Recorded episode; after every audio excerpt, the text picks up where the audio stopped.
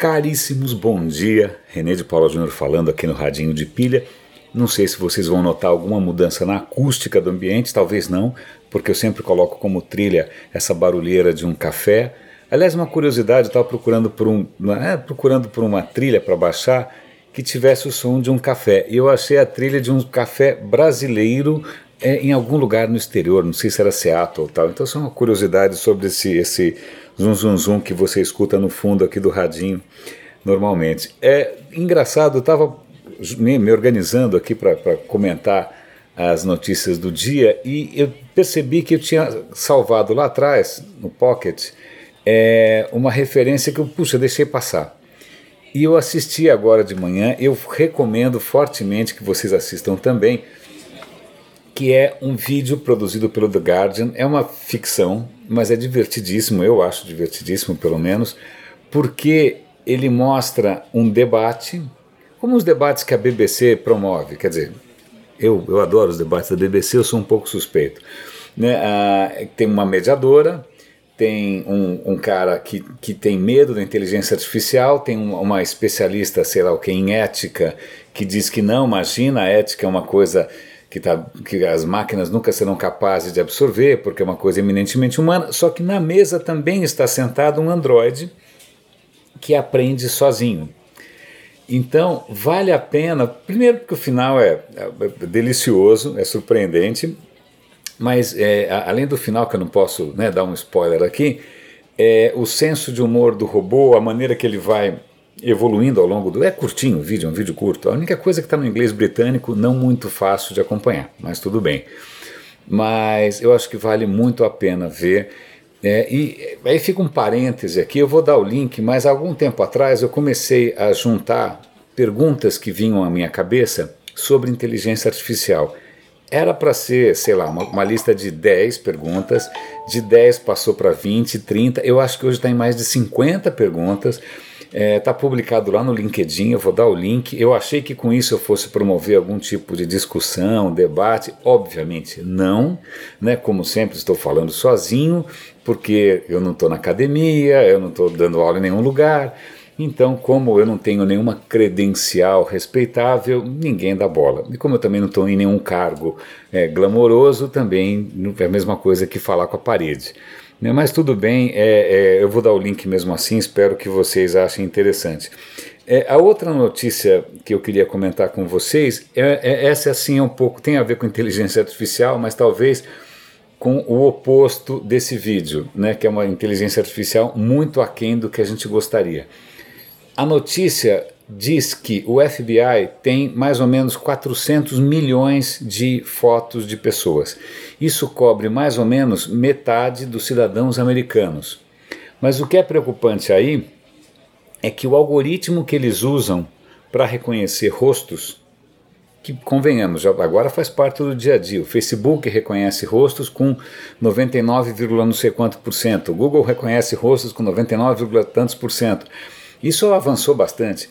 Mas justamente o FBI, né, que tem poder, né, de, de poder, né, de, é, como diria o presidente é, Figueiredo, o presidente de prende e arrebenta, né, é, o FBI tem uma margem de erro por volta de 15%. Para piorar a situação, parece que na população negra a margem de erro é maior ainda. Então, observe que, que coisa, né? Os caras estão usando uma inteligência artificial que não é tão inteligente assim, que provavelmente incorporou todos os tipos de vieses e preconceitos e injustiças sociais e todas aquelas coisas que um algoritmo pode, sem que a gente perceba, absorver. Ele tem uma margem de erro preocupante. Você pode ser preso à toa, você pode ser inocentado à toa, simplesmente porque 15% de é, é isso num, num país em princípio avançadíssimo. Convenhamos que é uma coisa bastante preocupante e isso, curiosamente, não quero fazer propaganda de mim mesmo, mas é uma das perguntas que eu faço lá nas 50 perguntas é, sobre é, inteligência artificial. A última coisa que eu quero comentar com vocês, hoje é um episódio curtinho, não tem por que eu me estender demais, é uma notícia que está um pouco além da minha compreensão. Eu não sou um cara de biológicas, é, eu fiz exatas, eu até tento me atualizar, mas não, eu não tenho conhecimento profundo. Mas é uma notícia extremamente interessante sobre drogas que retardam o envelhecimento. Para ser um pouco sensacionalista, pílulas da juventude. Acontece que tem várias empresas apostando nisso. Em princípio, não é uma linha de pesquisa muito fácil, porque todo mundo tem medo de parecer mambo jumbo, de parecer né, picareta. Então é uma linha ali muito tênue né, entre o que é, é, científico e entre o que é sensacionalista. Mas de qualquer maneira eles citam a Novartis testando uma, uma droga, cujo nome obviamente eu já esqueci, em 30 segundos já esqueci, que em princípio reforça o sistema imunológico de pessoas idosas. Então o sistema imunológico passa a reagir como de uma pessoa mais jovem. E aí eles citam uma droga que tem um nome muito engraçado, acho que é rapamicina, que é uma droga baseada porque rapa, né? Porque é aquela coisa de ambulante na rua quando vem a polícia. Não, não é o rapa. É porque a Ilha de Páscoa é originalmente chamada de Rapa Nui. E nessa Ilha de Páscoa eles descobriram uma bactéria que produz não sei o que, não sei o que lá. Bom, em suma, baseado nessa bactéria da Ilha de Rapa Nui, da Ilha de Páscoa, eles estão fazendo uma droga, um medicamento que sim parece prolongar a vida das cobaias em 25%. Né? Se isso ah, vai acontecer com os humanos, é, é, não sei. Mas de qualquer maneira, isso aponta né, para uma nova frente aí, enquanto passa uma moto, é uma nova frente de avanço na medicina, que é você melhorar a sua condição de saúde na velhice. Não necessariamente você ficar imortal, mas em princípio você aumentar a capacidade do seu organismo de resistir à senilidade, né?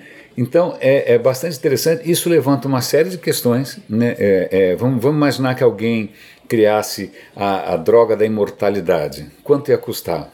Todo mundo ia tomar? Que, quem ia tomar primeiro? Se fosse caro, quem ia ser o primeiro que ia tomar? O Trump, o Sarney, o Lula?